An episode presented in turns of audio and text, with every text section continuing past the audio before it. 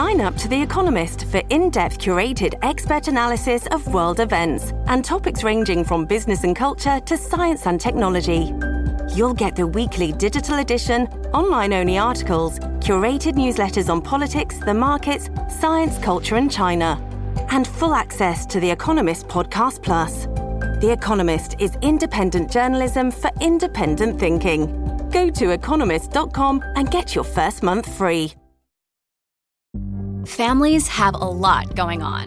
Let Olly help manage the mental load with new cognitive health supplements for everyone four and up, like delicious Olly Focus Pops or Olly Mellow Pops for kids. And for parents, try three new Brainy Chews to help you focus, chill out, or get energized.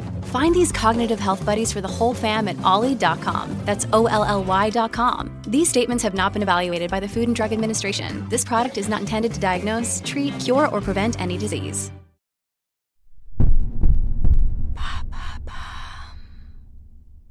Le sucre est-il mauvais pour notre mémoire ?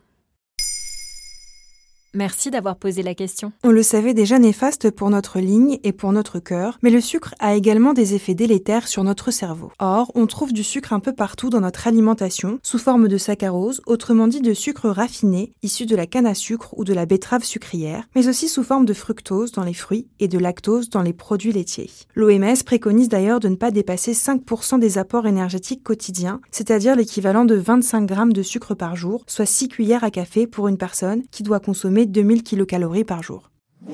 Si c'est mauvais pour la santé, pourquoi raffole-t-on autant du sucre ? Dans un article publié sur le site The Conversation, la neuroscientifique Amy Reichelt explique que l'évolution a fait en sorte que nous trouvions les aliments sucrés particulièrement bons. Elle détaille : les aliments sucrés constituent une excellente source d'énergie. Les aliments au goût désagréable, amer ou aigre, peuvent être toxiques, avariés ou pas assez mûrs et donc entraîner des maladies. C'est ainsi que pour maximiser nos chances de survie en tant qu'espèce, nous avons un système cérébral inné qui nous porte à aimer les aliments sucrés, qui nous donnent de l'énergie. Lorsqu'on ingère des aliments sucrés, ce qu'on appelle le circuit de la récompense se met en marche.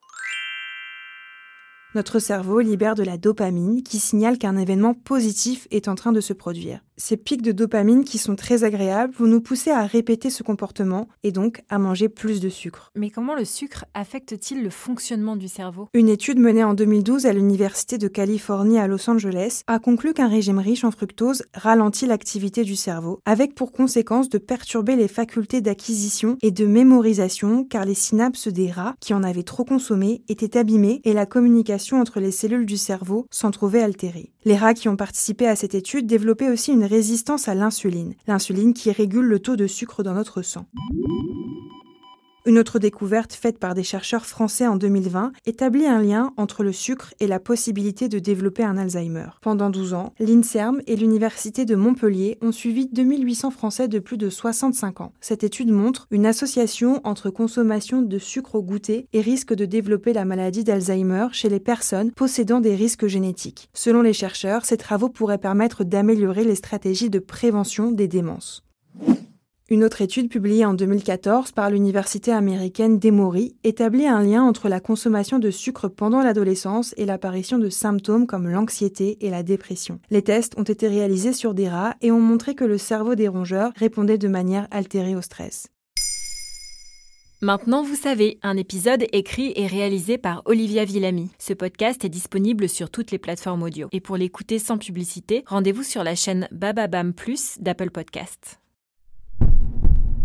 Papa.